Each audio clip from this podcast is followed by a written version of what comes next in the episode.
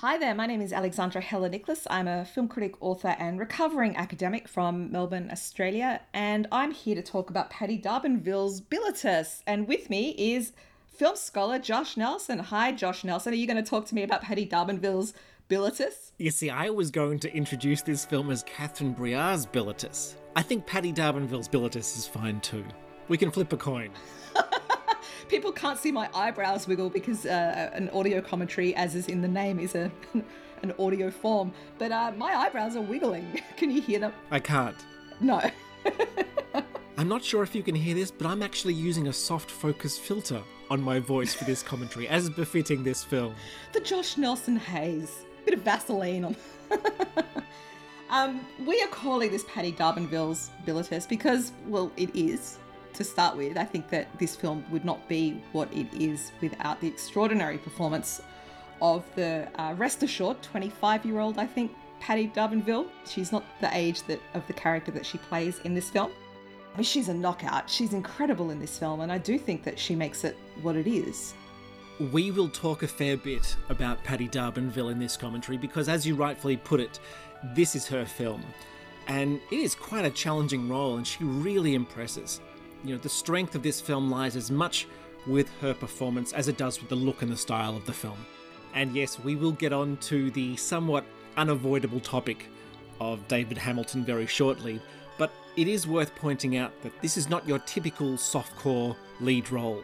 The narrative doesn't exactly follow the traditional arc of many of those softcore or soft focus features that were coming out around this time. And look, this is probably something I should say from the outset that trying to position this film or films like it into a neat category like soft core or soft focus or soft focus core or erotica, uh, sexploitation, uh, a nudie cutie is a really difficult task.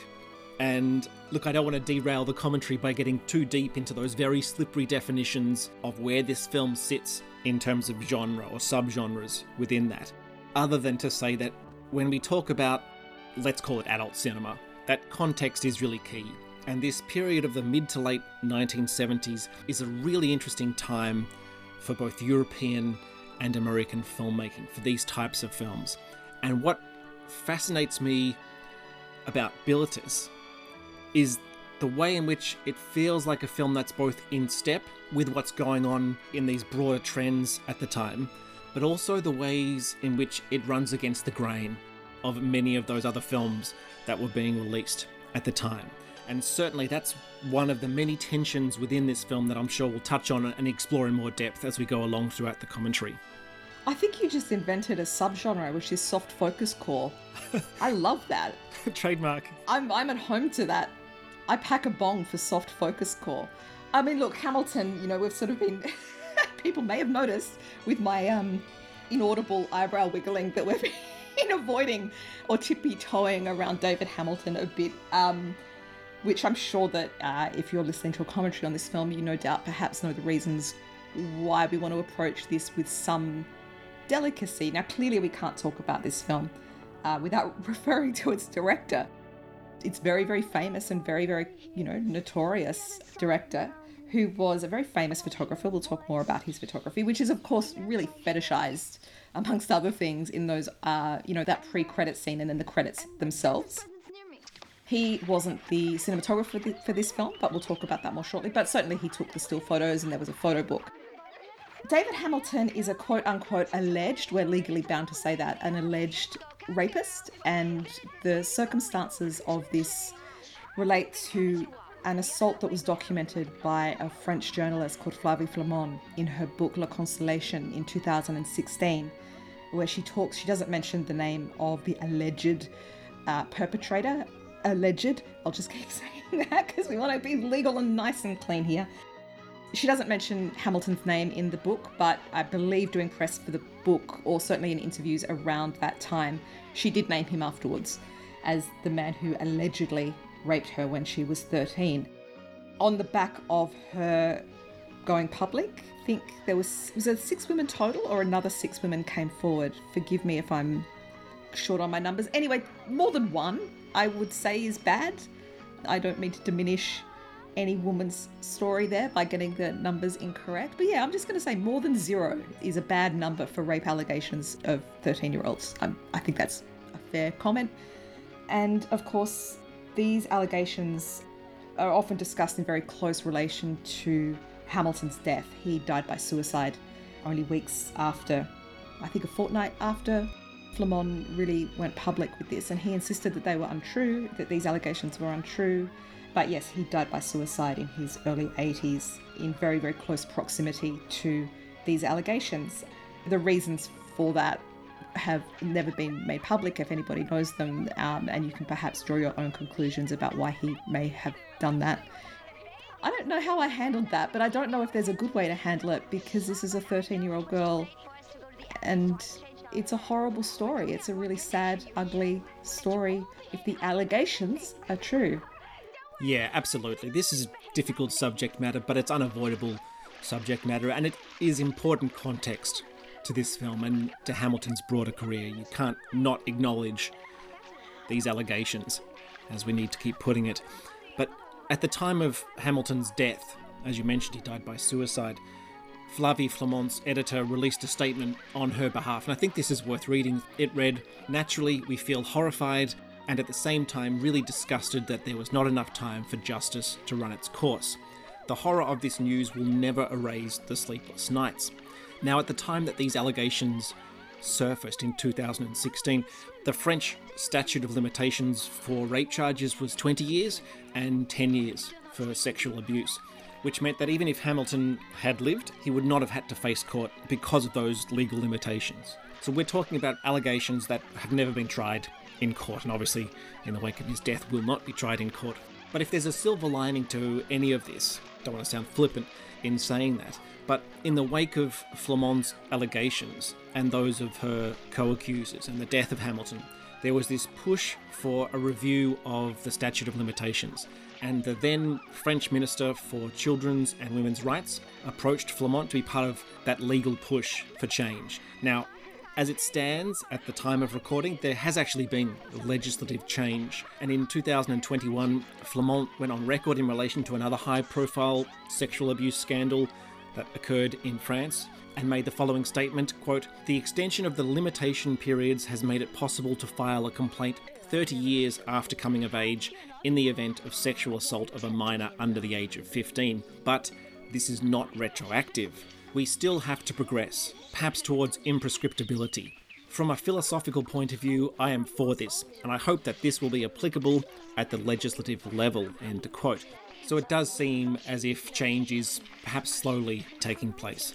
But the other thing I think we should mention here, and this is actually something that you brought to my attention because it had flown completely under my radar, is that Flavie Flament's book La Constellation has already been adapted into a telly movie, released under that same title in 2017. So this is just a year after the book and the allegations and Hamilton's suicide had all taken place. And the character of the photographer within that telly movie is named quite explicitly as David Hamilton. So there was no attempt to disguise the identities of those involved within that scenario. And I think when that telly movie first aired on French TV, it was actually followed by a debate about sexual abuse. And Flament appeared on TV in that context. So this was not an insignificant case within France, especially given the proximity of the film's release to the book and the allegations against Hamilton and obviously his subsequent death. It's a really interesting timing, too, um, if we take a step back Actually, before I say that, I should point out that I'm, I'm repeatedly using the word allegations. I'm hoping that my personal status, and, and certainly I'm comfortable here speaking for you, Josh, uh, that, that our that our views on these quote unquote allegations are implicitly, actually explicitly made clear here. These are allegations, as Josh said, they haven't been tried in court, but I'm pretty clear on who I believe. I don't have a lot of doubt here uh, regarding the validity of Flavie Flament's allegations. Uh, I think that that's probably worth putting on record. Absolutely. The TV movie of Flavie Flament's book came out in 2017.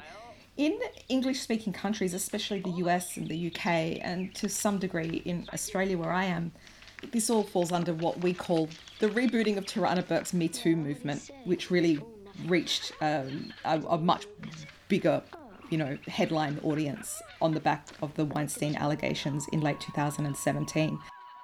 Things in France, you know, uh, Claire Denis on the record about this, saying, look, this is not something that people really outside of these countries think about, you know, and, and there's been a lot of discussion in France about issues that we would culturally refer to as falling under that Me Too umbrella. But in France, it's a, it's a different story. It's you know it's sort of played out in a very different way. And I do think that the Flavie Flament uh, story is is probably just as critical in that discourse. Like like I think that um, even though it hasn't really fallen into into especially American, you know, that really dominant Me Too story there are different stories that are happening elsewhere in the world, and there are places where that conversation isn't happening, which I think is also importantly part of the story, which is what Claire Denis pointed out. You know, people aren't talking about this in, in Africa, you know, they've got other things to do.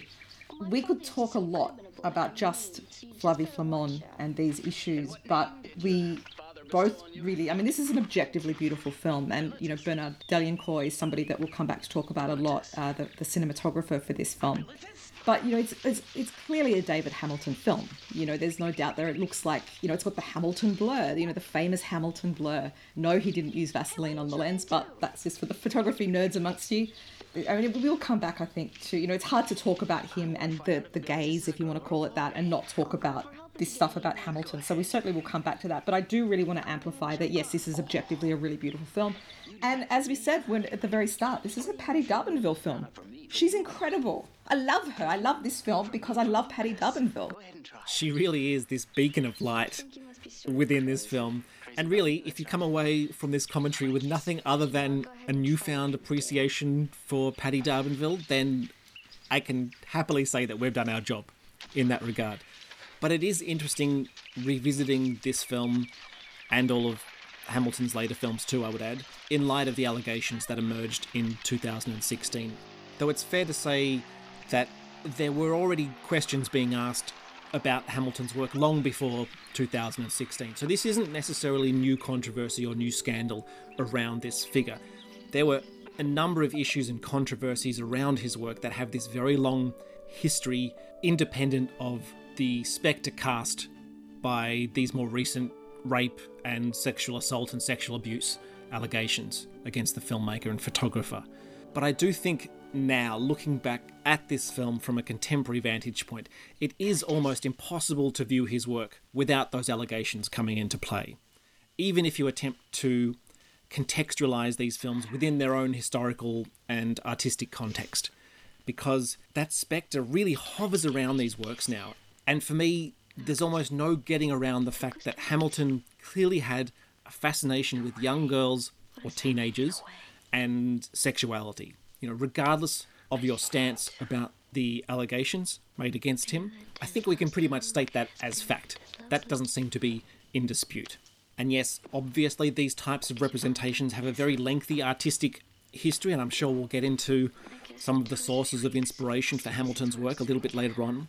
But he certainly makes no attempt to hide that fact within his work, his interest in these types of figures and these types of themes and issues. And if you look at Laura, the film he made after Bilitis, the focus is very much on the relationship between an artist and a young woman, played in that film by Dawn Dunlop, who would have only been around 15 years of age at the time that film was made. And basically, the plot of Laura, for those who haven't seen it, revolves around a sculptor who reunites with a former lover. And upon meeting this former partner's younger daughter, the character of Laura, he decides that he wants her to model for him so he can create a work based on this young woman. Now, this is where it becomes a little difficult to separate the art from the artist in light of what we know now, because in the narrative, the mother, who is now both a little bit jealous and also a little bit concerned about her artist friend's seeming affection towards her younger daughter, agrees to take nude photographs of her daughter to prevent her having to model live in front of this sculptor. And there's a scene in the film where the mother is giving him these nude photographs of her daughter and noticing his very excited response to these images. And she says, quote, You're quite taken with her. To which he replies, I was quite taken with you when you were that age. Yikes. yeah, right? Now, a line of dialogue like that feels like it probably would have been taboo even without all the extra baggage of all these other issues and allegations that we've been talking about. So, in a way, I don't think there's any coming back from that, from what we know now. And obviously, you know, everything is historically contextual.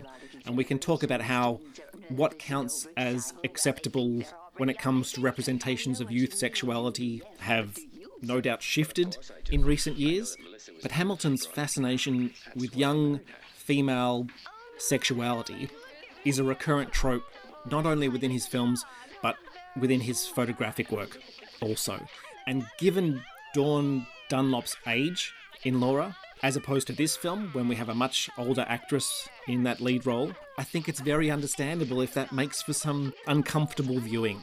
I mean, as I've, I think, made really clear, like, D'Arbanville owns this film. I just think she puts in such a strong performance.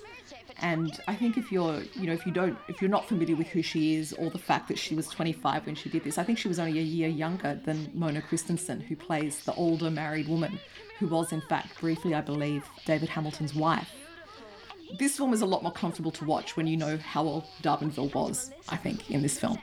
She's a 25 year old woman playing very convincingly a younger girl. I mean, if you didn't know that she was 25, you would certainly think, yeah, sure, she's 16. And there's obviously, you know, things there to talk about. We've got no lack of stuff to talk about with this film. But yeah, there is, uh, in retrospect, certainly, or especially, uh, a comfort, I think, to knowing that she was 25. Um, you know, she was well into her her young womanhood at that point. But yes, as you say, Josh, I mean that you know this was you know it wasn't just the end of his life that Hamilton had met with controversy, and in fact that controversy had really marked his career throughout. Especially you know his books were so big. You know I think there was a big brouhaha with one of them um, where a Christian group lobbied to get them banned from being sold in like Barnes and Noble you know, like, uh, you know, and I think that the bookshelf ended up agreeing to move them to the top shelf so that they couldn't be seen by by little kids, you know, so top top shelf Uh, as, as, opposed to top top shelf liquor, which I think I will need if I'm going to keep talking about David Hamilton in this subject. This might springboard into questions about art versus pornography that we might get into later on within the commentary, but I think it's worth pointing out, as you've just alluded to there, that Hamilton's books have been caught up in debates in recent decades over what constitutes child pornography.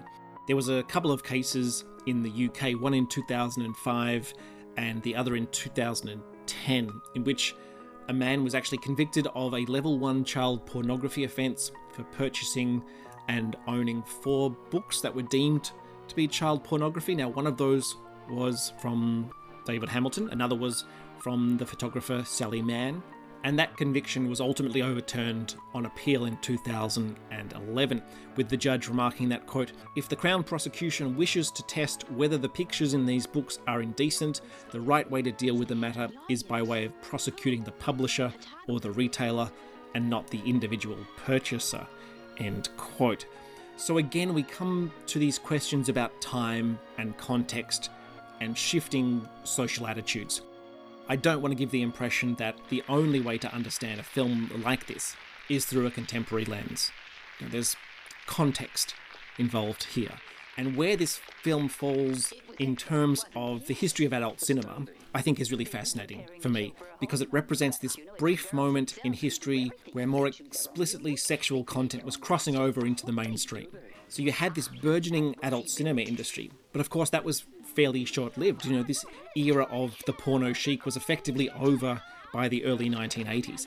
And David Hamilton's five feature films, of which this is obviously the first, were all produced towards the end of that period, between 1977 with Bilitis and then the two films that I think were produced in 1983 First Desires and Summer at Saint Tropez. And Hamilton doesn't make a film again after that. That's something important to keep in mind within this film's historical context. This question of time is really central, I think, to talking about David Hamilton and to talking about Bilitis. We're going to see that we're constantly moving back and forth. So it's impossible for us to talk about this film now, in retrospect, without knowing the allegations that we know. That is just inescapable. You can't research David Hamilton. I mean, just his obits. I mean, if you, if you want to sort of see how much his quote unquote legacy has been and I don't use that in the same way as quote unquote allegations, I use that in a different context. I mean, those allegations really marked that that legacy in the way that he was remembered. I mean, the uh, yeah, he died late 2016. And I'll just run through a whole bunch of the of the headlines for his obits. You know, the BBC was UK photographer David Hamilton dies at 83 amid rape scandal. Artnet was controversial photographer David Hamilton dies amid rape allegations. Stuff in New, New Zealand, they ran with probably the most explicitly aggressive heading. They used a quote from one of his accusers, and it's British photographer David Hamilton died, quote, a coward who raped me and others. I mean, that's an obit. Spiegel in Germany, they really nailed it on the obit front. They wrote an article called The Man and the Girls, and um, the sort of little subheading or introduction to that is kitschy pictures of young girls made him world famous. In the past month, some of his models have made rape allegations against David Hamilton now that Britain is dead. I mean, it just goes on and on and on. Even the Washington Post, that don't mention the rape allegations, their obit is David Hamilton, photographer celebrated as artist and condemned as pornographer, dies at 83. So this stuff was always there. Like it, it goes, you know, as you say, you know, these art versus porn debates. You know, uh, Hamilton is often talked about prior to his death and those allegations. He was often talked about in relation to the photographer Sally Mann, who we'll talk about more shortly. I don't think you can really talk about one without talking about the other, unfortunately. But even going back to those child pornography possession cases in the early 2000s, the British prosecutor called Hamilton's work that was found in possession of one of these men, quote unquote, simply indecent. And Hamilton, before the allegation, so 2015, so um, Flavie Flament went on the record in her book in 2016, so a year before that, Hamilton had pretty much gone underground, really. Like he sort of pulled back a lot after those child pornography cases came up. He really sort of slowly, you know, he's he's getting old too, you know. But he did a, a rare interview uh, with a magazine called Gala, and he said then, "My work has nothing to do with the vulgarity of our current era." And I think that's such an important quote because it ties back to that idea of time that I was talking about. You know, this moving back and forth in time, and I think that that it's so crucial to how we talk about his work more broadly, but also this film specifically. You know that you know we can't lose what we now know in retrospect, but this film itself kind of you know there's this ye olde you know the whole the whole romanticism there's a nostalgia to his photography. And that nostalgia is not just in the aesthetics and the style of his photography but also in this really quite quite explicitly fetishized vision of, of girlhood. You know there's this real nostalgia for that captured moment of youth. So time i think you know he really nails it there you know that my work has nothing to do with the vulgarity of our current era. It's such a strange quote. It's like how do you define Yeah, it's it's it's a complicated quote. I mean this question of vulgarity. Yeah i mean and, and you know I, I guess in a way the, the mainstreaming of, of this of his photography of the photo books especially but these these films you know this film especially was hugely well received people were kind of fine with it. And again, they don't know what we know now. So, you know, perhaps it's less of a strange watch. But yes, this shift over time uh, in terms of how his work was received really is like a drumbeat throughout a lot of these obits. Emily Langer wrote in her obituary uh, for the Washington Post, quote, nudity and purity, sensuality and innocence, grace and spontaneity. We made contradictions of them, Mr. Hamilton once told an interviewer. I try to harmonize them, and that's my secret and the reason for my success. Hamilton writes Other viewers did not see Mr. Hamilton's output in the same idyllic light. Times film critic A.O. Scott described Bilitis, one of several movies that Mr. Hamilton directed in the 70s and 80s, as a work of, quote, gauzy, arty breathlessness and an exemplar of this, quote, softcore art exploitation picture. Photography critic Sarah Boxer, also writing in the Times, called The Age of Innocence and its images of bare chested girls as the essence of icky and the author as someone who could be, quote, considered a dirty old man. What Langer doesn't note in that particular quote is that Boxer was writing 20 years after Scott. So there's 20 years separating those two quotes, and you can really see the difference in how Hamilton's work was perceived in that 20 years. There was just such a rapid change, a really radical change in how the representation of women and sexuality really changed. You know, I mean, you, you will have your own personal opinions on whether that was for the good, and God bless you with that. You know, you're welcome to that. But um, there's no doubt that that was a, a period of really, really radical change, and that impacted not just Hamilton's work during the 80s, especially, but also the legacy and the memory of his work. You know, the, this quote from Sarah Boxer, the essence of icky. The Spiegel obit as well, um, again, really plays up this sort of change, I guess, in attitudes towards Hamilton's work. It says, shy eyes that look shyly into the camera, plus soft focus and natural light. This is how David Hamilton presented his models to the world, and with them his feminine ideal. He called them nymphs. Vladimir Nabokov would have probably called them lolitas, young girls who had hit puberty who preferred to be in front of the camera, blondes and redheads who, in his eyes, matched his pastel photography best. In the 70s, David Hamilton became famous with these pictures, which, with their soft porn optics, didn't really want to scare anyone during the sexual revolution. Later, around the turn of the millennium, the number of voices accusing Hamilton no longer of kitsch and bad taste, but of latent pedophilia increased. One could certainly call him a dirty old man. So we have that return of that boxer quote here that, that really does permeate a lot of obituaries about David Hamilton. But again, we get that real shift, that real change, you know. And I, I really like that Spiegel obit because it points out the latent pedophilia. And of course, with the circumstances surrounding his death and the Flavie Flament allegations that were so close to it. Yeah, latent pedophilia is a, is a curious phrase. That's a that was originally in German, by the way. That's a um, translation, so it may not be a direct quote. But I mean, just the whole question of childhood, right? The quote that I keep coming back to um, is a Hamilton quote from 2000, and he says, There's always been a line, and I never cross it. I never photograph children. To me, that's just an incredible thing to say. Well, we know that from Flavie Flament that he did, but I think that it's his definition of childhood. You know, when he thinks of children, he thinks of, you know, maybe under 10. He doesn't consider the, the kind of prepubescent going into puberty girls, aged girls that he was working a lot with, they're not children to him, which I think is very revealing. His understanding of what childhood is and what in opposition must be womanhood.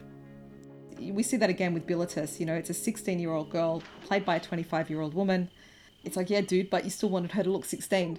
You still wanted us to think she was 16. So you know, we get into really interesting territory here, I think, in terms of, of representation and, and all that sort of stuff. And yeah, it's all seen through a pretty pretty mucky lens retrospectively, knowing what we know about the allegations that have been made against the late David Hamilton. Yeah, context is really key here. I know I keep using that phrase, and it's not to discount the more recent allegations at all, but I keep thinking about that quote of Hamilton's that you just mentioned there about the vulgarity of the current era, and the way that so much of Hamilton's sources of artistic inspiration or influences on his visual style seem to hark back to these earlier artistic movements. There's an extraordinary piece on David Hamilton that was published in Frieze magazine in June of 2001, Frieze, F R I E Z E, which is entitled Sirens, that I'm going to quote sections of throughout this commentary because it's straight up one of the most insightful pieces of work on the artist. And I could happily just sit here and read the whole damn thing, to be quite honest, but regrettably, there's no attributed author to this piece. So, dear Anonymous, whoever you are out there, perhaps you're listening, uh, you have my deepest gratitude for your work here. This was a really important work in the research for this film. And this piece actually picks up on the sort of quote unquote Hamilton signature style and links it to these sources of inspiration. And this is important context, I think. So this author writes, quote, his signature style, romantic soft focus images of young girls, is easily recognisable and now part of the history of visual culture.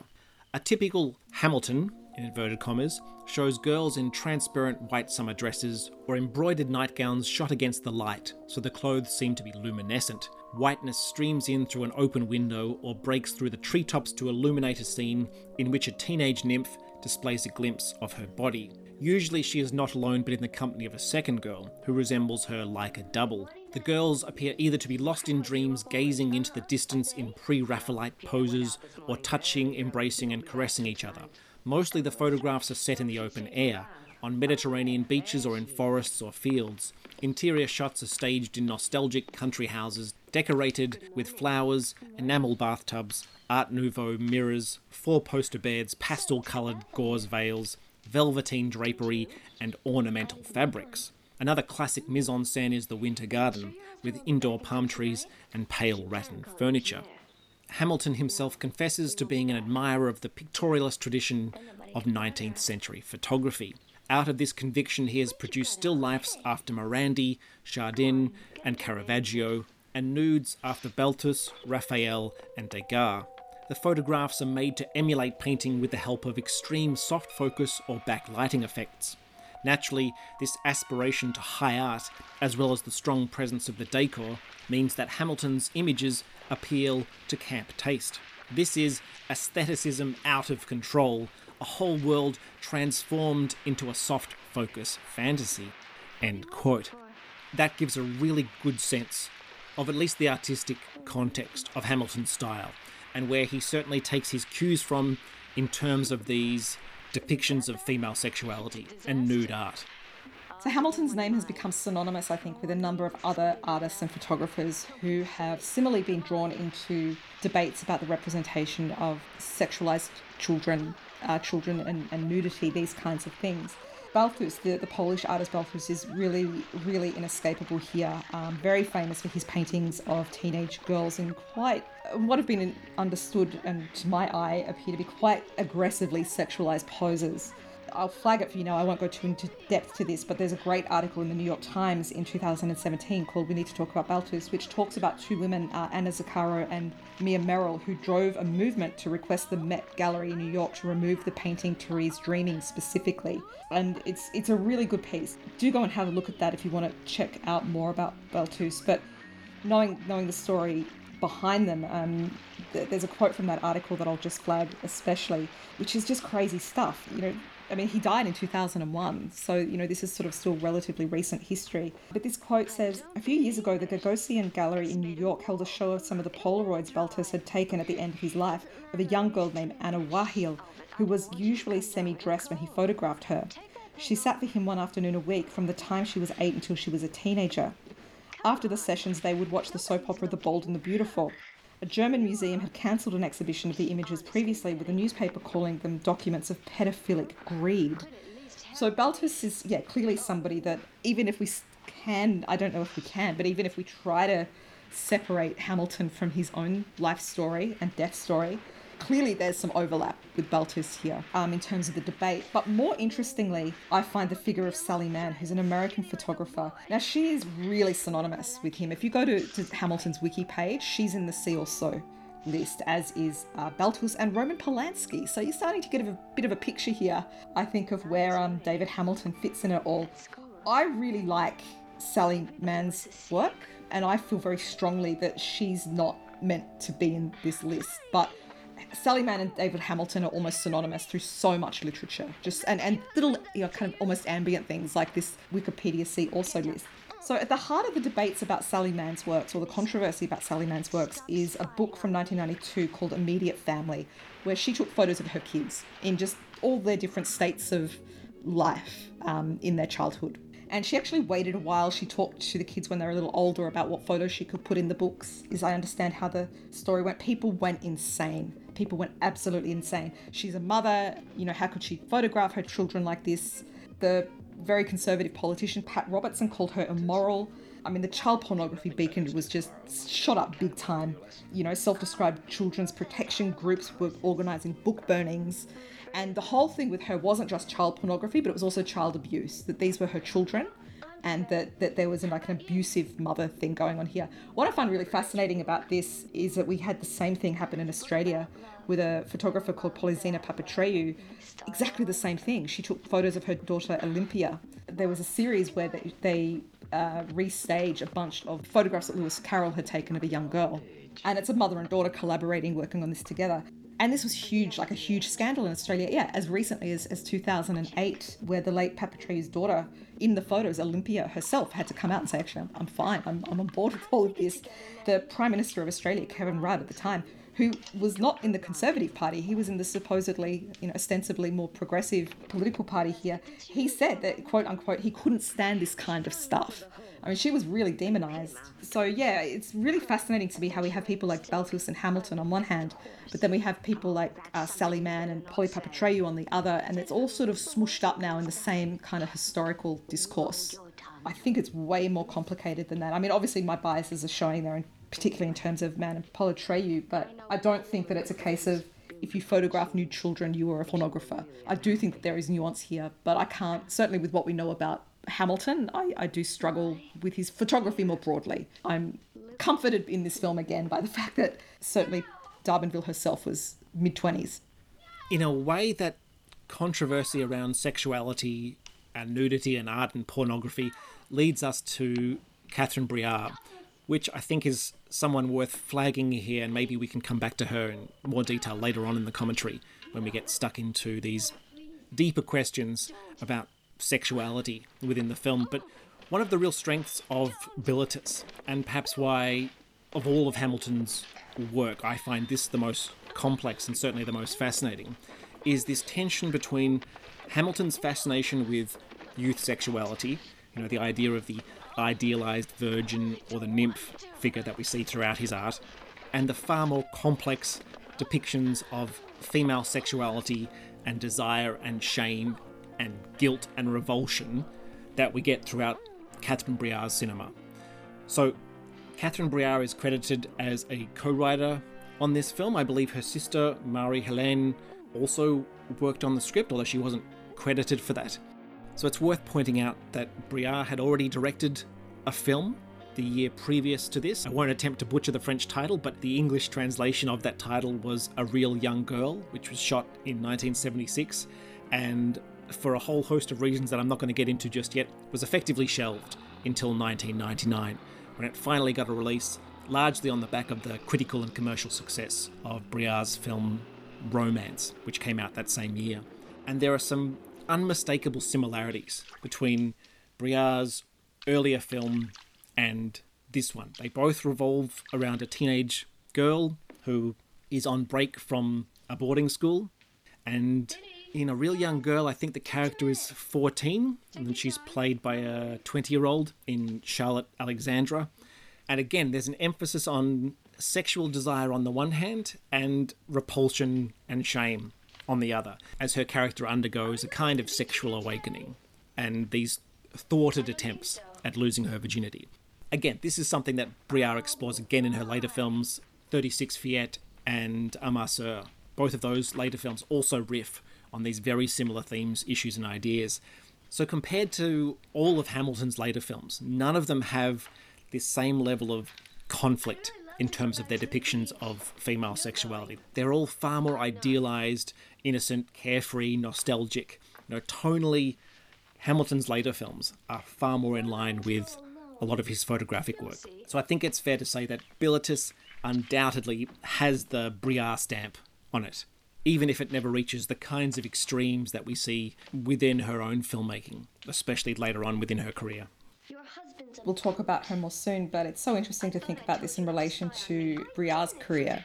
You know, you mentioned romance, and that was such a controversial film too you know, with these sort of, you know, art versus porn questions. And of course, that film famously features uh, unsimulated sex, very, very famously. In fact, I believe it was temporarily banned in Australia because of that and only was released here after intervention from the Pompidou, I believe. I'm going from memory there. These kind of controversies weren't new to her, perhaps, from her connection to to Hamilton alone.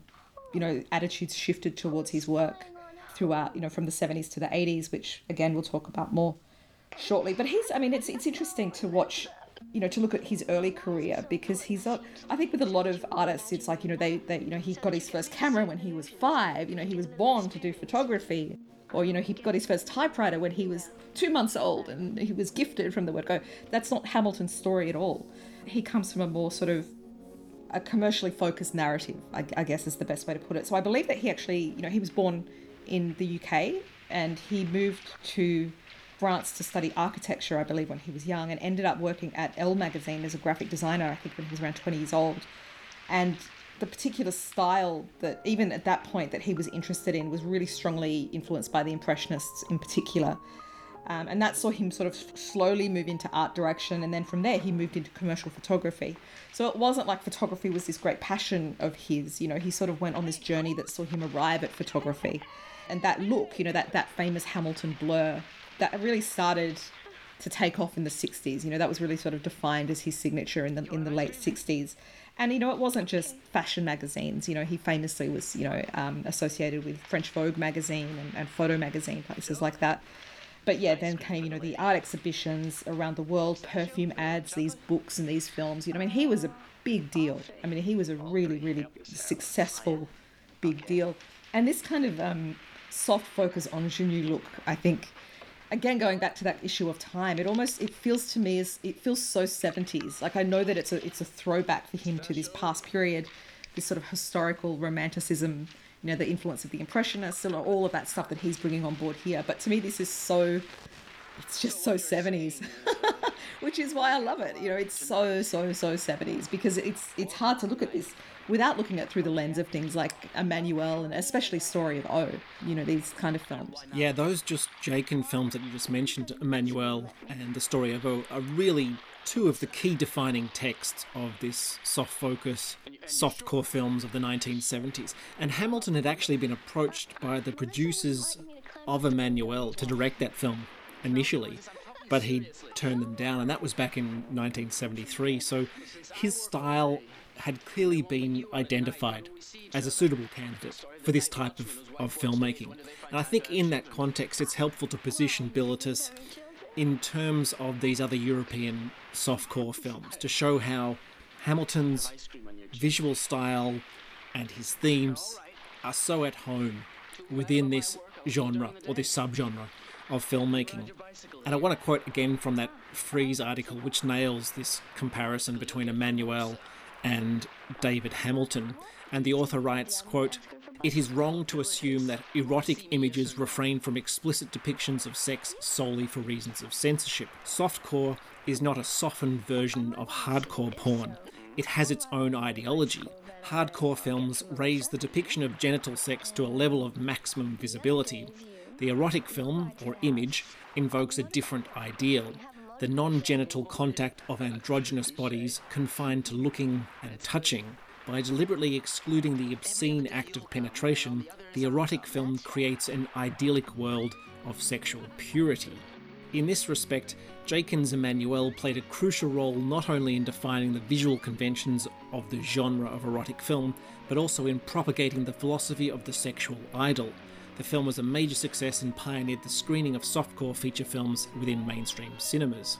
Familiar motifs and techniques are used in the film, soft focus and backlighting effects, translucent summer dresses, winter gardens, wicker chairs, the colonial style mise en scène tops everything off with the thrill of exotic luxury.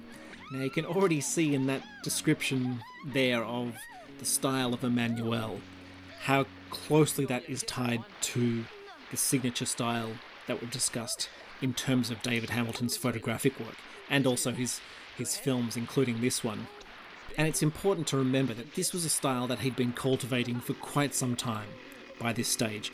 And it's worth, I think, giving some background on Hamilton's photographic work here for context.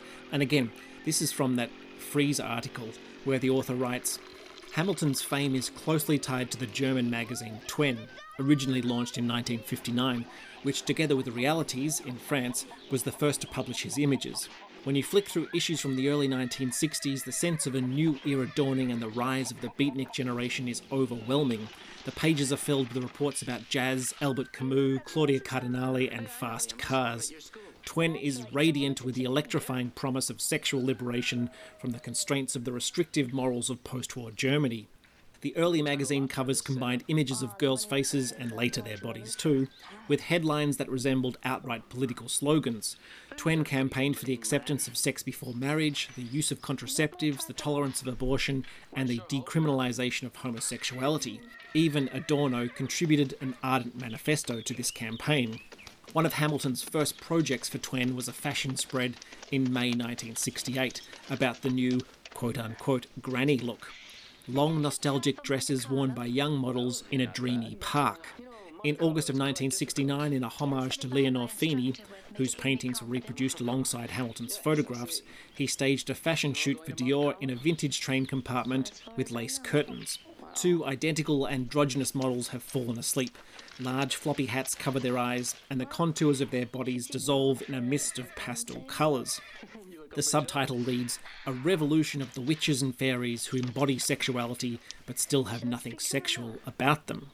In February 1970, a series of Hamilton's photos were accompanied by lyrics from Leonard Cohen's song Suzanne. These pictures show a girl in a summer dress dancing through a park with a parasol, a girl reclining in a wicker chair next to a Tiffany lamp, and finally, a girl gazing at the reflection of her naked body in an Art Deco mirror. Bright sunlight turns the scenes into nebulous, ethereal visions of blissful purity. The models in Hamilton's images embody an ideal of beauty a slender and androgynous teenage girl with pronounced cheekbones and an innocent air. This ideal was very much in line with a contemporary image of the Swedish girl, who represented a feminine ideal of natural sexuality from the mid 1960s onwards. From 1969 until it folded in 1970, many Twen covers shot by Hamilton depicted such Nordic beauties. End quote. And the reason why I think that context is really important is that it points out that the Hamilton style, the look, the types of subjects, wasn't just some underground. This was very much part of a far more mainstream commercial style at the time. You know, the article goes on to mention like Dior and Tiffany and so on. So all of this was happening in the midst of the countercultural revolutions and the sexual revolution of the 1960s and 1970s. And that context, that historical and cultural context and political context, I think is really important. Not only just understanding the themes of Hamilton's work, but also where his style fits in terms of a wider mainstream audience, not just these niche erotic films or images that he's perhaps more renowned for now. You're absolutely right, and I think that what I mean, we've mentioned this throughout, but what we can't really underplay is how critically well received these were at the time, and that changed as you know that changed from the 70s to the 80s and, and onwards as attitudes towards sex changed and representation changed, and this has all been mapped out by many people so again we have that question of time. I mean i'm fascinated by this idea of the of the granny look because to me that implies age. You know that's grannies are older women. But it's this like this kind of yeah this idea of, of temporal clashes of, of mixing up the old with the new even just in the, the phrase you know the, the descriptor the granny look which comes up time and time again comes up almost as often as the you know the hamilton blur as a defining feature of, of his style, this granny look. But these aren't grannies, these are the opposite of grannies. These are young women where um, menstruation, you know, menarche is, is kind of closer to their lived experience than menopause, which is what we associate with grandmothers. So there's really interesting stuff just in a purely formal context going on with time in Hamilton's work. But as I said, you know, critics loved it in the 70s. They loved it as this film was again was very very well received. Jean Thornton at the New York Times wrote in 1978 of the way that Hamilton photographed these young women as, quote, through a shimmering haze of delight, half fatherly, half loverly, as shy, enchanting creatures who live in a world that is several degrees removed from real life. Everything's there. You know, there is this, you know, this this half fatherly, half loverly. That's that's lovely, L O V E R L Y, not lovely. I mean, that's a creepy combination of words in retrospect, especially considering we can't shake off the the slime of uh, Flament's allegations against Hamilton, half fatherly, half loverly is icky. But yeah, in 1978, that was an objective piece of criticism, and I don't say that to you know to give Jean Thornton at the New York Times a hard time. It's it's more a case of again just marking how time has changed, attitudes have changed. You know, we keep coming back to that that question of time um, which I think is just so much at the core of this film. I mean, talking more about Hamilton's photography, which is, you know, it, it just dominates this film, even as, again, as we said, you know, he's not the, the DOP here. It's almost like fanfic in a way to his own to his still photography that sounds a little bit dismissive but it's um it's a love letter to photographs that are love letters to this sort of forgotten hazy past. You know, the, the, the Hamilton haze, I think, doesn't just refer to that stylistic or formal quality of that blurring. It's almost this hazy past, this slippery, indistinct, soft view of the world then. That's not the you know the vulgar world of today, as, as you know, riffing on his later quote in, in relation to those child pornography charges that he contended with in the early 2000s. Perry Hinton writes a really good article. Perry Hinton's work on Hamilton has been um, really useful for us. And Hinton goes into depth about really talking about the cultural milieu that that Hamilton was really working in, and there's just great descriptions of his work. For Hinton, quote, Hamilton's interiors of chintz-filled villas present an Edwardian-style decor of antique furniture and Tiffany lamps. The young women in his photographs do not wear denim jeans, t-shirts, hooped earrings, or Nancy Sinatra boots. They dress in white cotton or wear vintage-style summer dresses in a stylish French resort connoting Proust's Albertine and her friends. Their clothes echo Albertine's as if plucked from Grandma's closet chest. There we go with the granny granny core again. and wore casually and freely in the warmth of summer. Indeed, at the time, this clothing style was referred to as the granny look. See? Always the granny look. By selecting objects and clothes from the past, Hamilton offers imagery symbolic of escape. In a conceit of the daily light of these girls, they luxuriate in a provincial Shangri La of an endless summer, living the bourgeois dream of a leisured life in the south of France. The young women gaze dreamily out of windows or into Art Nouveau mirrors, Sometimes they lie on beds with their eyes closed and appear to be sleeping or in the process of dressing. They sit and read or play the piano. Outdoors in printed frocks with large straw hats and ribbons, they gather flowers in idyllic country settings or watch as doves take flight about them. They tended to be tall and willowy, blonde and Scandinavian, with the physique of fashion models, typified by then 21 year old Swedish Mona Kristensen, Hamilton's muse and sometimes partner, who was to appear in many subsequent works. She, of course, plays Melissa in this film. Elsewhere, Hinton writes more of this general look in Hamilton's work. Quote, drawing on the hippie idea of back to nature, this style was a rejection of synthetic materials, heavy makeup, and complex hairstyles. Plastic became a term meaning inauthentic and the opposite of natural. Hamilton's models wore their hair loose, appeared to have no makeup, and relaxed in white cotton chemise with embroidery detail, or dressed in simple print or peasant style dresses made from natural fibres. Presented in nature, at the countryside or coast, or waking or sleeping, the nudity or partial nudity of the young women connoted a natural state rather than something to be embarrassed about. The natural look represented nature, and buying into it gave the illusion of a more natural lifestyle. Like the 19th century arts and crafts movements of William Morris, emphasizing the handmade and the natural, offered an escape from the mechanized multinational mass production of modern life into an imaginary, more authentic world. Hamilton's girls modelled both the fashion and the imagined life. Now, this article is really great and it really nails how this very specific romantic vision, I guess, of Hamilton's at the time that he really was just in full flight in terms of the success of his career and the success of, of works such as this. This article sort of maps how that goes out of vogue, how the times changed, but this work didn't change with it. And Hinton writes, quote, as 1970s romanticism was superseded by a diverse interplay of the personal and political in popular photography in the 80s and 90s, his later work conflicted with the changing cultural sensibilities and also led to negative interpretations of his publications. After the early 1980s, his photography disappeared from photo, and subsequently his work hardly appeared in photographic magazines, with his photographs viewed as outmoded and criticised for their depictions of girls, what is so interesting about this particular article, I think, is how Hinton really picks up how the less controversial aspects of Hamilton's photography and his style have actually continued well into the 21st century. They're sort of been de-Hamiltonized, but you know it, it goes into depth about uh, you know more contemporary photographers that have been influenced by Hamilton, but kind of leave the icky stuff to the side. And I think that that's worth noting that you know this isn't film um, and Hamilton's work more broadly, they're not just historical artifacts. Like you can, you don't need to look far to see how this legacy, how this style has sort of continued into the present day.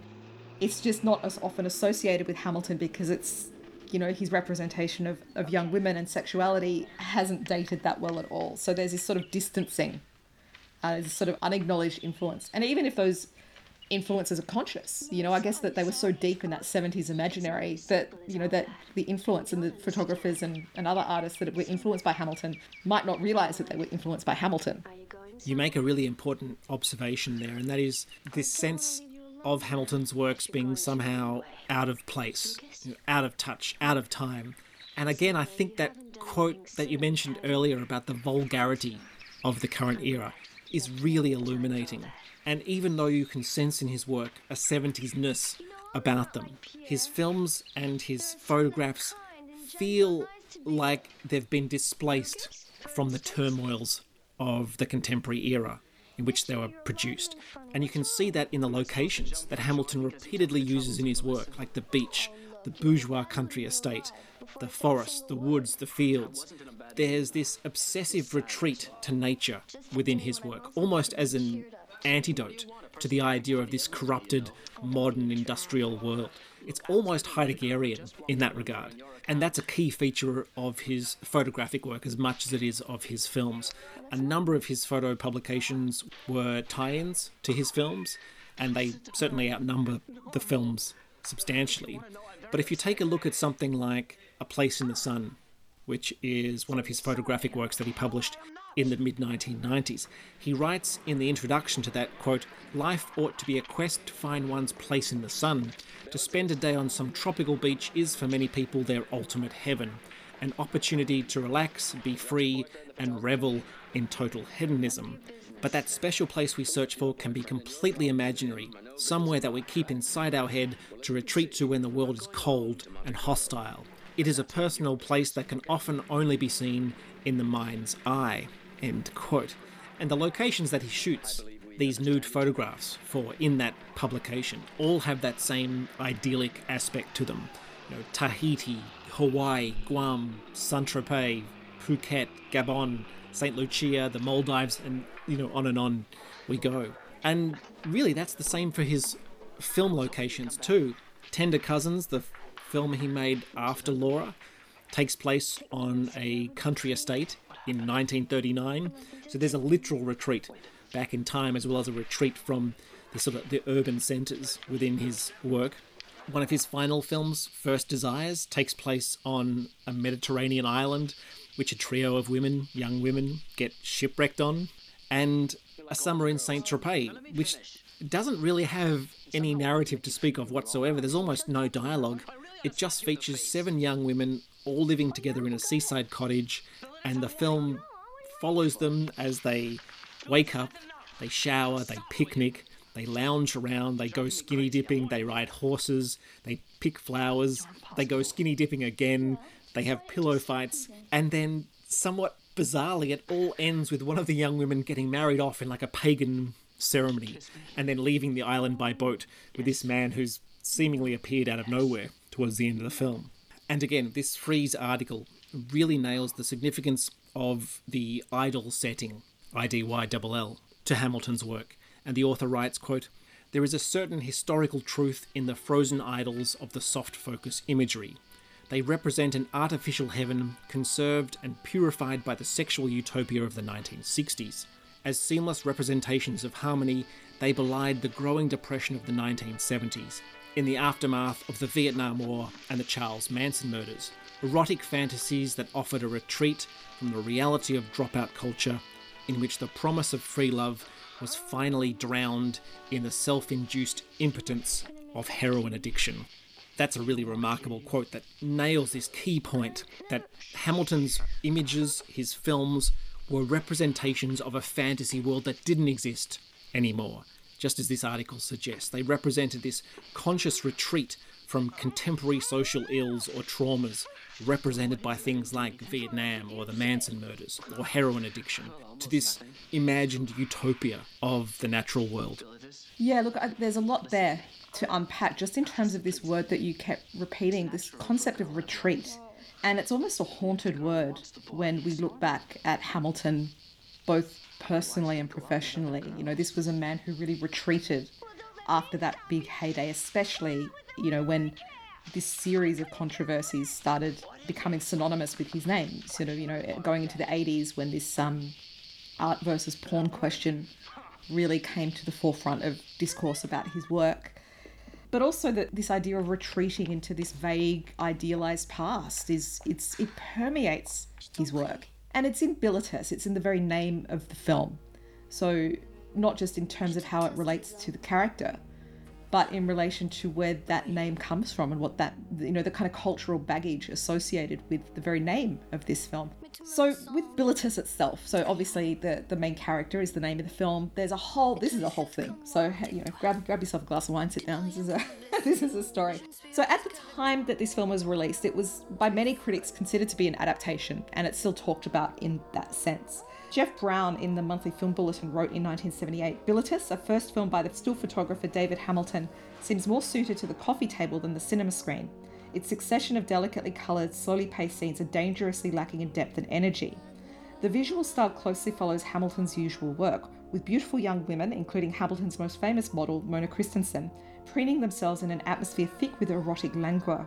Uh, Brown continues, quote, What saves the film from being merely fervent kitsch is the strength of the original material.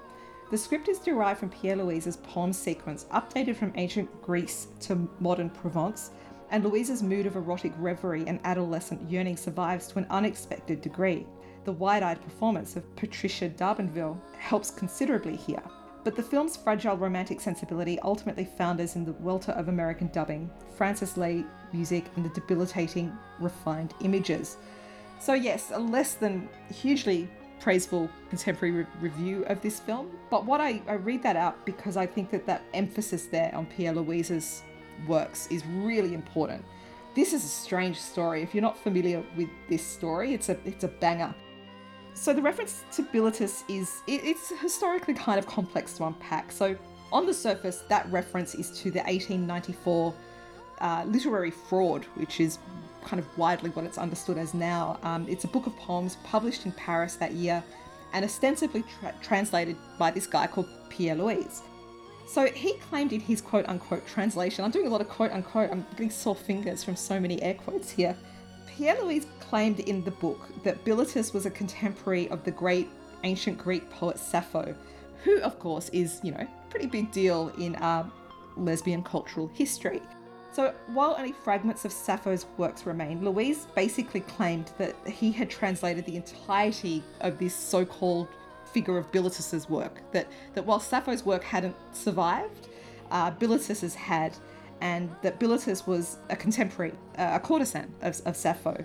And there were 143 poems in total, and they were presented by Louÿs as his translation of what he presented as, as ostensibly autobiographical poems by, by Bilitis. Louÿs even said that you know they were discovered in a, in a tomb in Cyprus. They were certainly authentic. He makes that very clear. And this was taken as a given for a very, very long time.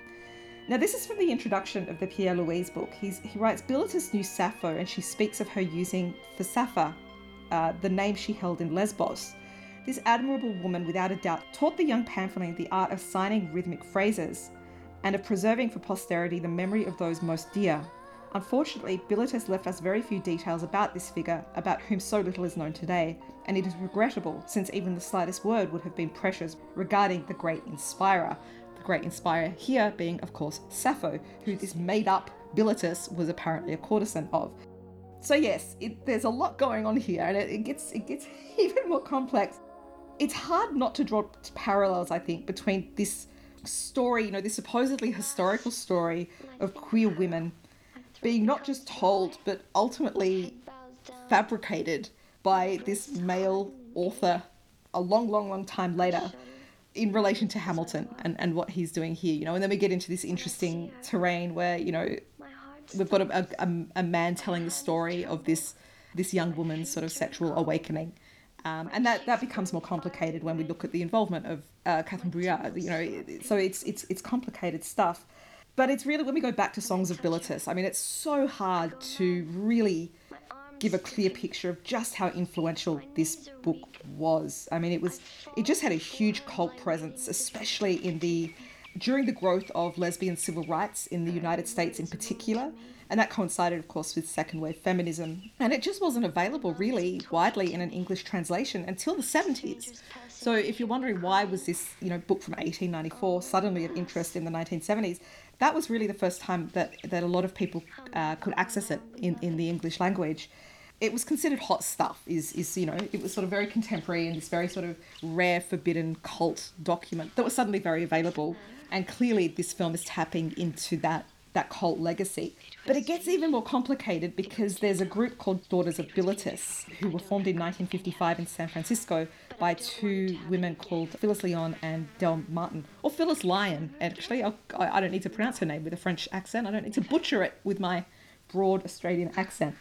And the Daughters of Bilitis were a really, really, really key group in the United States and that, that lesbian civil rights movement. And yeah, named themselves after the book, not quite aware that it was a fraud because, you know, not, not a lot of people were aware of that. So they, they can be forgiven.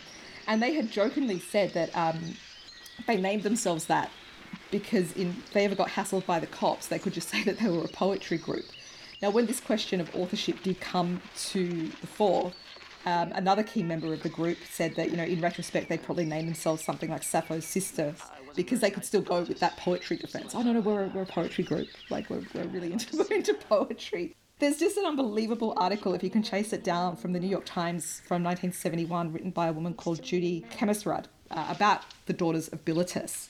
And it's it's so interesting to me to think of that legacy. So if we think of the legacy of this 1894 book of poems that you know were written by this French dude, and not written by somebody who knew Sappho, but people believed that they were, that we have these two very very different legacies. You know, we have the the Hamilton film, you know, clearly inspired, named after. You know, it's a love letter to that book. And then on the other hand, we have Daughters of Bilitis, which is doing something very, very, very different with lesbianism and, and queer women. And this, this article is absolutely unbelievable because a lot of stuff I think, I certainly for myself, I have to say that I've taken for granted about this discourse. This is like a little time machine, this article. It just takes you back to this certain place at a certain time and makes you realize what the attitudes to same sex relationships between women were at this particular moment. So, yeah, this is this is in America and not France, and this is, I think, six, seven years before this film came out. But I think that obviously it's closer to the ideas perhaps sort of dominating this film than, than how we might see it again from a contemporary perspective. So again, we're dealing with that time thing. All right, so I'm going to read a little bit from this because it's unbelievable. Quote What is a lesbian? Even a lot of lesbians don't know for sure. A lesbian is a woman who has slept with men and still prefers women, said a bleach blonde DOB, Daughters of Bilitis, member at the centre's opening uh, in New York. Another said that a woman was a lesbian merely if she preferred the company of women to that of men. According to a study on female homosexuality conducted in 1967 by the Society of Medical Psychoanalysts, a lesbian is, quote, any adult female who is having repetitive overt homosexual activity. This is the definition the mental health profession seems to prefer. Now, Klemesrud continues, quote, although the medical profession still largely maintains the sick theory regarding homosexuality, hold on to your bonnet, people, this is crazy stuff. It is hard to find a lesbian who considers herself sick. No shit. But she is likely to tell you about her three nervous breakdowns, or that she can't get through the day without tranquilizers, or that seven different psychiatrists haven't been able to help her. DOB, Daughters of Bilitis, has a referral service that recommends psychiatrists or psychologists, most of them women who poo poo the sick theory. Dr. Harvey E. Kaye, a Manhattan psychiatrist who headed the Society of Medical Psychoanalyst studies that defined lesbianism in 1967 and who is one of the few acknowledged experts on lesbianism, refuses to use the word sick when discussing women homosexuals. He prefers to call them abnormal. How's that for a banger? How's that last line for a banger? So this is 1971. I mean, yeah, we're not great. I think um, in, in broad cultural and social terms when it comes to, you know, you know, upholding the the fundamental basic human rights of our of our queer friends and family. But holy shit, like that quote is something just from out of this world. Nearly dropped the teapot when I read that. It's like, no, no, they're not sick, they're abnormal. So, I mean, I'm going to make a call that perhaps in France, you know, I mean, this is unsubstantiated, but perhaps things were a little more. Uh, there was a different attitude to same-sex relations. I don't know, but it's really hard to talk about Bilitis and not talk about that that journey towards daughters of Bilitis. But that's the stuff that the daughters of Bilitis in the 70s were dealing with. And that was business as usual to them. I mean, there's a great story where they couldn't get a phone line on because, you know, of straight up homophobia. They, they just couldn't get a phone connected. And one of the women from the New York branch said, well, you know, we're a Jewish group. This is anti Semitism. And that's the only way they got the phone connected. I believe there's another gay and lesbian rights organisation that's also named after Bilitis, the Bilitis Resource Centre Foundation, which is based in Bulgaria. So, yes, this name clearly caught on in spite of, as you've mentioned, this literary fraud. But just in terms of the depiction of lesbian desire and female sexuality that we see in this film, I think Bilitis is doing something a little different to the typical softcore or soft focus feature. The scenes, such as the one with Bilitis and Melissa, or the earlier one with her school friend, there's a genuine seeming affection between the women within those encounters that goes beyond the type of, I'm using my quotation fingers here, for show lesbian interactions, or that just for titillation spectacle that we often get in softcore same sex scenes. You know, this isn't the girls cavorting in showers, skinny dipping, and pillow fighting type lesbian activities that we see in Hamilton's other work.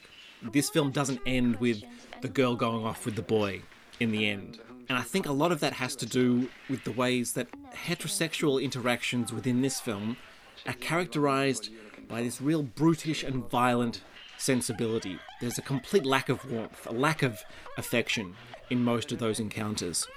So, this contrast in sexuality is really marked, and that gets back to what I was saying at the beginning of the commentary in terms of the particular tensions and conflicts going on within this film. There's a deeply anxious gaze towards acts of heterosexual penetration in this film, and I can't help but see how a number of these anxieties are connected to the influence of Catherine Breillat and her preoccupations with female sexuality. And Breillat's later career, I think, is really illuminating in this context in terms of showing, almost in retrospect, her imprint upon this film. I'm not sure how well you remember Âme Sœur, or Fat Girl, as it was retitled in English, which came out in 2001. But the film revolves basically around two teenage sisters on holiday at a French seaside retreat and their discussions about losing one's virginity. The older sister wants to keep her virginity until she's married. She's looking for the the one, the right one. And her younger sister is of the mind that it doesn't matter who she loses it with, she wants to be rid of this burden and as soon as possible, effectively. And there's one particular scene in that film where the older sister, who's become romantically involved with this other guy who she's met on the trip, and he effectively coerces her into having anal sex because, as he sort of tells her, that way she'll still be a virgin.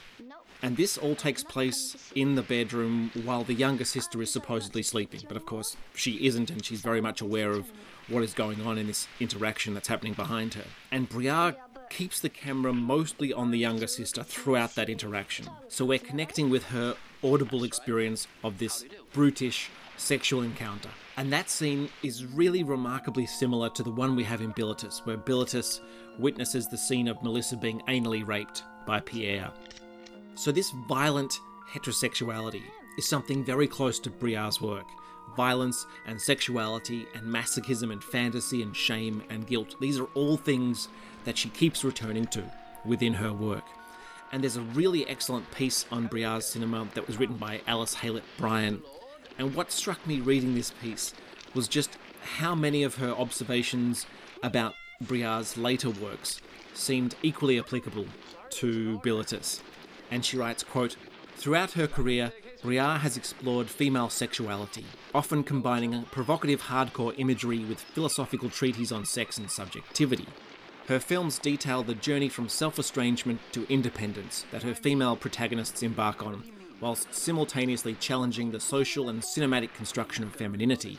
As Breillat explains, quote, Women need to reintegrate the idea that sexuality, the sexual act, cannot be what we are shown so complacently. The words used to describe women's sexuality, the censorship and shame that society inflicts on women, create a very schizophrenic condition. As a filmmaker, I realise that images are nothing if they are only images. Haylett Bryan goes on. Breillat is not attempting to depict a purely new form of female sexuality, but one that is able to break free from its traditional constraints through transgression. Her female protagonists embody the patriarchal condemnation of woman to such an extent that they rupture it, and by doing so, clear a ground for woman as subject. Breillat claims that she makes films because she wants to describe female shame. But when considering her characters in this process of rupture, they can be seen as revealing the mechanisms of the shame and through doing so, overcome it. Throughout these narratives, Breillat's characters are able to transition from self estrangement and shame to a transgressive and polymorphous sexuality that rejects the phallic economy. End quote. Now, Haylett Bryan is referring there to Âme Sœur and to 36 Fillette. But those observations could equally apply to Bilitis, especially that line about that rejection of the phallic economy. And Troy Borden really sums this up nicely too. He writes In Breillat's films, teenage heroines also face a double bind that requires them to be remarkably resourceful. On the one hand, they feel the urge to lose their virginity in order to access the status of women and thereby free themselves. On the other hand, they must find a way of doing so without being submitted to the disgrace and shame involved by losing their virginity. End quote. And again, that perfectly summarizes the dilemma for Bilitis within this film. And I think it really raises questions over whether Bilitis perhaps gains a sense of agency or independence by rejecting heterosexuality or stepping back from that phallic economy, either by choice or just by circumstance, at the end of this film. It's by regression almost, by a conscious regression, by a conscious retreat. You know, this is the word again that we keep coming back to. It's so fascinating. I mean, and again, you know, I have to keep saying, you know, it's hard to look at this film and talk about David Hamilton without knowing what we do know has been alleged against him, which which makes it talking about a film in relation to him as the sole author. You know, if we want to go down that authorship line, it, it makes it a tricky, it makes it a bumpy ride. But when you remember that film is a collaborative thing, you know, as much as the Hamilton gaze dominates this, as much as it was, you know, a David Hamilton film, you know, like a moving image version of those coffee table books that sold crazy best selling books. When you start looking at the involvement of these other people, and I mean, Breillat is, you know, the big name, I think, today attached to this film. Um, you know, I keep, you know, I was banging on about Patti D'Arbanville earlier in the film, but I don't think she's anywhere as well known as as Breillat. You know, she's the one whose whose name I think is like the big wow. That's that's the big wow name today for most people and it's not to diminish i mean it's a david hamilton film. He was the director. And, and again the hamilton haze is, is there. But to start looking at these other people who were involved you know bernard Daillencourt i've, I've mentioned previously the dop really interesting guy. I mean he, he was a dop for valerian Borowczyk on some of his best films. And, and i think all of his films are amazing.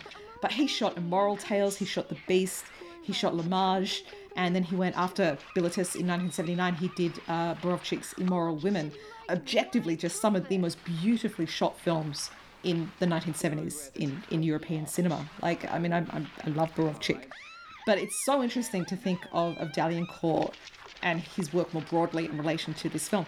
Uh, he would go on, like a lot of people who work behind the scenes in this film, would work again with Hamilton. He, he was DOP on Laura, he was DOP on Tender Cousins in 1980. So it's an interesting thing. You know, we have that use of still images and Daillencourt is clearly replicating in the moving image that distinctive Hamilton style. But you know what I mean? These questions of, of authorship and, and the gaze, you know, it all becomes a little bit slippery. I, I find that really fascinating there are some really important connections here. I mean, this gets back to Hamilton not being an outlier. He's not in isolation doing this thing. This is very much part of a, a broader trend.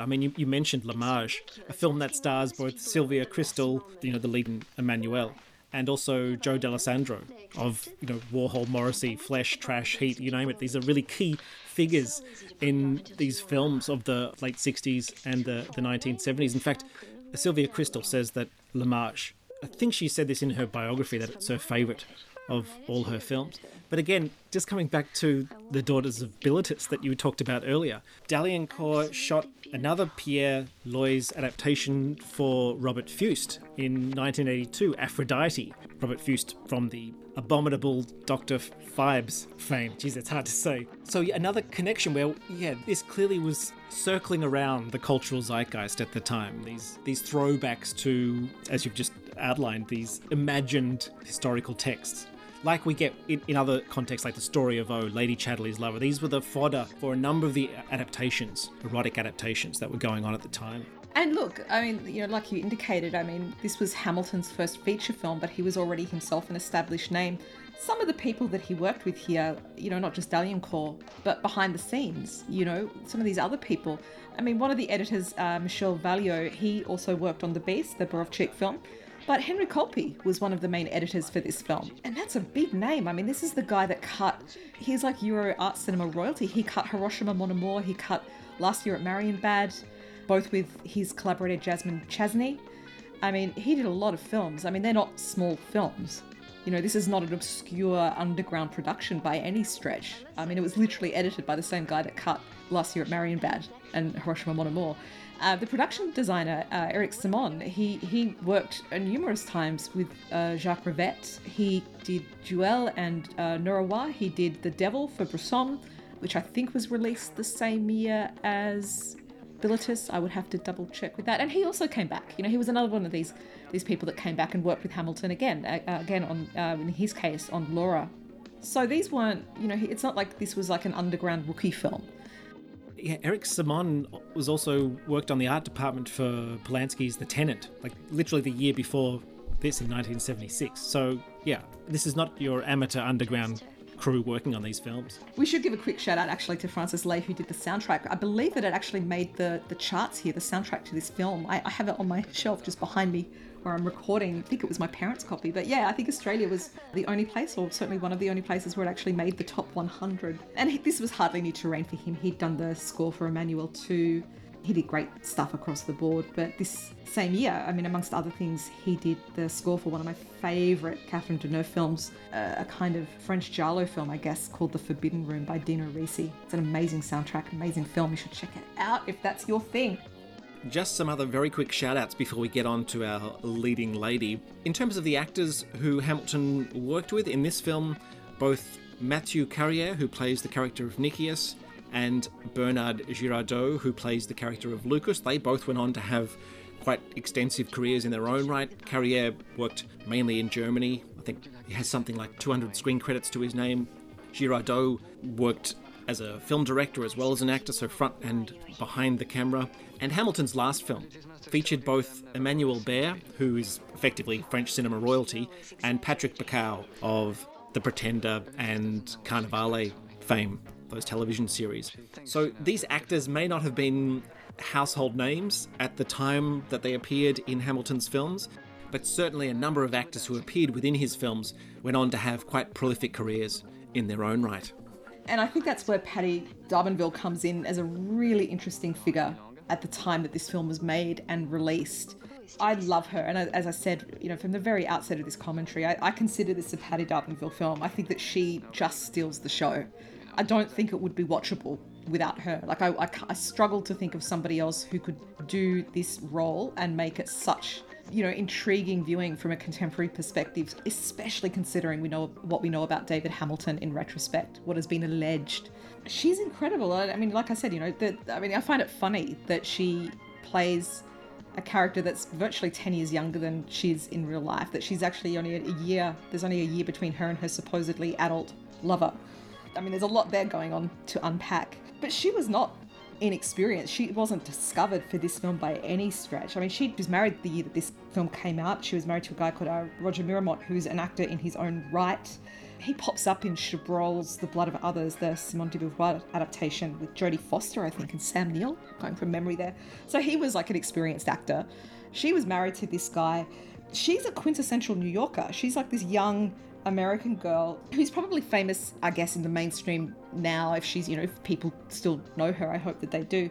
Primarily for the men that she was involved in. So she was Don Johnson's partner for many years in between his two famous marriages to Melanie Griffiths, who he first hooked up with, I think, when she was 14 or 15 years old. Yikes! Inverted commas, yikes! And of course, she was the inspiration for Cat Stevens' song uh, Lady D'Arbanville uh, and another song called Wild World in 1970 so she was Cat Stevens. Uh, God, I hate the phrase, but she was Cat Stevens' muse. Yeah, yeah. So Lady D'Arbanville is about is about our Bilitis. So the legend holds, right? So you you mentioned Joe Dallesandro. All roads lead back to Warhol. Legend holds that when she was 13, Warhol discovered her at a nightclub where he was DJing, and then cast her when she was about 16 in Paul Morrissey's Flesh, in which she plays the the lover of Joe Dallesandro's character's girlfriend and then she pops up a couple of years later in uh, L'Amour, the, the Morrissey Warhol film, which stars, amongst others, a young Karl Lagerfeld. Why not? This was a period where she was just living the international jet set life. You know, she was sort of darting between London, Paris, and New York. She was modeling. After Bilitis, there was a real shift towards mainstream American fare. She did a lot of television, but you know, she kept working in film, and she's got great movies on her dance card. You know, she did a lot of cool stuff in that later period as well, you know, as, as, as this sort of really interesting earlier period. Um, she pops up in Martha Coolidge's Real Genius in the mid 80s with Val Kilmer, Penelope Spheeris' Boys Next Door, which is such a great film. She's in The Fan, the De Niro Wesley Snipes film. God, the obvious one for you know for people who aren't quite placing her. She played Lorraine. She's Lorraine Calluzzo, uh, or Lady Shylock, I believe she was called in The Sopranos. She looks familiar. You've got a Soprano alumni here and she's fantastic. She's just, I'm besotted. I mean, you can tell, I guess it's pretty obvious. I'm a pretty big fangirl. I want to talk about two different interviews that she did at different points in her career because it really, she's just this amazingly interesting woman to me. She did a really good interview. Warhol put her on the cover of Interview magazine way before Bilitis, back in 1973. I think it's the April 1973 issue. And Bob Colacello does this interview with her. And um, he writes, quote, Patti D'Arbanville is a young actress who has appeared in three films to date, Flesh, L'Amour and Les Maçons, which was a critical and commercial success in France. She has been through the pop hippie scene in New York and California, the rock groupie scene in London, the chic ready-to-wear scene in Paris, always travelling fast and light. Now she's back home in New York waiting. Now, this interview, again, this is 73, Bilitis comes out in 77, but it's such a great snapshot of a young woman at a particular moment in her life. It's pretty wild. She says, quote, you know, when I get in front of a camera, I feel really fantastic. The only thing is when I'm in improvised films, I just tend to overact because there's no real direction. There's such freedom in something like L'Amour that I just run wild. I mean, at the time, I was just foaming at the mouth. I haven't seen the film, just some rushes of me in the bathtub, and I was quiet for a change but I love being in front of the camera. The last time that I was on stage was in the fourth grade. Oh, wait, I know. I never did a play, but I did this fantastic fashion show for Ossie Clark in London. He made these fantastic clothes for me. Amanda Lear was in it. She's supposed to be a sex change, but I don't believe it.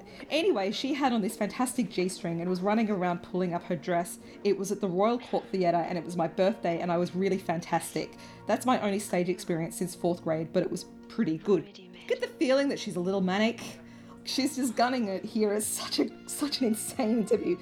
And um, she's talking about her wild youth here, about dropping out of school when she's 13, 14, starts to go clubbing. And I think from, I mean, things just get even wilder from there. You know, she's telling her life story, I think, up until the point where it sounds like she met Warhol. She says, Then I decided to go to California and I left with these two girls and my best friend who was pregnant. We had spent all the money for her abortion on mescaline and spent three nights in a hotel with some boys freaked out on mescaline. We got $1,000 for the abortion by going up to this guy in Ondine and asking him for it. He wrote out a check right there, and the next day we went down to his bank on Wall Street and got the money. Then we drove across the states in a four cylinder Mustang with my pregnant girlfriend and these two strange girls who turn out to be dykes. We fought all the way there and over whether the window should be open or shut. I ended up hitting my girlfriend and she threatened to stab me, so I left. I went to live with this guy named Stanley, who was some creep who lived right across the street from Harlow's house in Beverly Hills. I stayed for two months and went back to New York and went to Max's a lot with my girlfriend, who had at this time had her baby and gave it away. I made Flesh then, I think. That's the Warhol film. Then I went back to California, back to New York. Then Bert Stone took me to Paris to do the collections. From there, I went to London and stayed at Donald Cammell's house for a couple of months. I loved London, the whole scene there. Then I went to Paris to make this movie called La Maison with uh, Michel Simon. I should have gotten an agent then, but all I wanted to do was get to London and spend all my money, which I did. Then I went to Hollywood to do a movie with Nic Roeg, who had made a name for himself with performance in Walkabout. It was called Deadly Honeymoon, but it didn't work out. Jim Aubrey didn't like what Nick had done with the script or something, and Nick wouldn't do it anyway but his own. So, yes, this is a portrait. I think this is a great snapshot. I mean, I clearly don't, you know, necessarily, I wouldn't use some of the terminology that she uses in there, but it's not 1973 and I'm not the age that she was in 1973. I just love that that is a portrait of the supposed 16 year old girl in this film years and years and years before she does it. I, I love the idea that she was almost in a Nic Roeg film before she did Bilitis. That blows my mind. Nightmare Honeymoon was actually made years later with Elliot Silverstein, and I do mention this. It's it's a horror film, but I mention this specifically because it stars a guy called Dak Rambo. I just, I just wanted to chuck that in there. Don't get him confused with his twin brother. I shit you not, Dirk Rambo. I digress. I digress. Anyway, years later, she does an interview, and she's, you know, like all of us, we're not the people that we were when we were young. I was not interviewed by Andy Warhol's interview magazine when I was young, and I'm personally I'm grateful for that. But um, yeah, we get a very different D'Arbanville all these years later when she does this interview with uh, a guy called Paul Rowlands at the website Money into Light.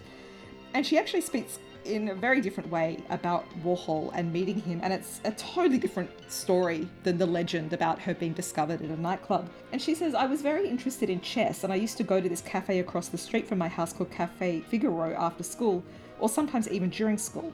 I would play chess with these older gentlemen who thought it was adorable that I could play the game. One day I was sitting with a man called Steve Winston, and these two guys walked in. One of them was really tall with a shock of red hair, and the other guy looked like he had a squirrel on his head. They sat down at the table near the window, and then the red headed man approached me. Again, I got asked if I wanted to be in a movie. I told him I would have to ask my mum, mainly just to check if he was on the up and up. At this point, my mum was a free spirit and I was a bit of a wild child, let's say. My mum said fine, and away we went. I did Flesh with Joe Dallesandro and my friend Geraldine Smith, which Andy directed. And she's lovely when she talks about Warhol. She says, Andy always kind of reminded me of Steam. He was there, but he was ephemeral. You always got the impression that he was thinking of something else when, while he was speaking with you. The only time I ever saw him truly concentrating on what I was saying was when I was teaching him how to crochet on the set of L'Amour. He got quite good at it, and I also taught him how to knit. He was a highly interesting man with a unique artistic vision. Andy spoke slowly with an indifferent cadence and was vague in his direction on the films I made with him. He was quiet, reserved, and very observant. He didn't miss a trick. Andy really enjoyed being the centre of attention as long as he thought no one was looking at him. He was a strange individual in that way, I don't think he was very different from the image most people have of him, but he was definitely a deep person. Once you spoke with him and you realised that he had a lot going on, you wouldn't think it, but he did. Andy was painfully shy, in fact, which I think had a lot to do with the way he spoke and presented himself. She continues, quote, During that period I wanted to work in the acting industry and be taken seriously, so I tried to distance myself from all of that. I never mentioned my connection in any interviews to any colleagues because I thought they would look down on those films as fake or avant garde. I think it was the right thing to do at that time. I wouldn't have been taken seriously. None of the actors from Andy's films had never gone on to real acting careers. It's interesting now to look back at that period and see that I was involved in such a great period. At the time, it didn't feel that way. I didn't feel like an Andy Warhol superstar, if you will. And I love this. I mean, it's just such a different interview from that earlier one. You know, you, you kind of get this, it's that, again, you know, that question of time. You know, it almost sounds like two different women, but it's the same woman, but at different ages. And I think that that's a really fascinating lens to look at the, you know, at, at D'Arbanville's performance of Bilitis. You know, she's 25 playing a 16 year old. So there's this strange sort of dislocation or disconnect that, that I find so interesting and certainly, I mean, I to my knowledge, she hasn't um, spoken about working with Hamilton specifically. If she has, I, I apologise for not coming across that. But this more recent interview, she was asked about this particular film and just doing nudity, doing nude scenes, and both her work with Warhol and, and Bilitis come up in that context. And she says, I've always been in touch with my sexuality and understood the kind of image I presented. I don't think he, and she's talking about Warhol here, ever went too far with it. And in terms of Bilitis, she's asked if it ever negatively affected her later career. And she, again, she's very clear in her response. She says, I've always been able to work and to come back pretty much when I felt like it. I got to raise my children because I didn't want them raised by a nanny. So, yeah, Hamilton himself is a pretty complicated figure, but I think um, D'Arbanville and her involvement in this film, I mean, she sounds very clear. She sounds very, very clear and in control of the kinds of roles that she played, certainly around this earlier part of her career. You know this is a this is a young woman with a lot of life experience and she really does it. I think she does a great i think she does a great job here. And she's still acting too mainly on television. She popped up in a couple of episodes of billions the television show billions and she also played jessica biel's mother-in-law on season one of the sinner which i think was back in 2017 from memory so i wouldn't necessarily say that she's working consistently to this day, but she certainly is, or at least still was, getting gigs as recently as a few years ago. But really, this is the film. I think chances are, if people know Patti D'Arbanville, then they know her as the star of Bilitis, because as we've made very clear, this is her film. She's the star in what is a very challenging role at this very interesting moment in film history. And my god, what a fascinating career and life. The stories she could tell. So Patti D'Arbanville's Patricia D'Arbanville, I should show her some respect. We don't hang out. I can't call her Patty. I don't know her. Patricia D'Arbanville's Bilitis. Are we going to stick with that? Are we just going to write? No, we can't write David Hamilton out of history because we need that history, right? It's part of the story. It's the harder part to tell, but it's part of it. Absolutely. Josh, thank you for joining me to talk about what is a pretty difficult film to talk about, but I still I still stand by it. I still think it's a remarkable film for all of the reasons that we have outlined here. Agreed. Thank you for listening.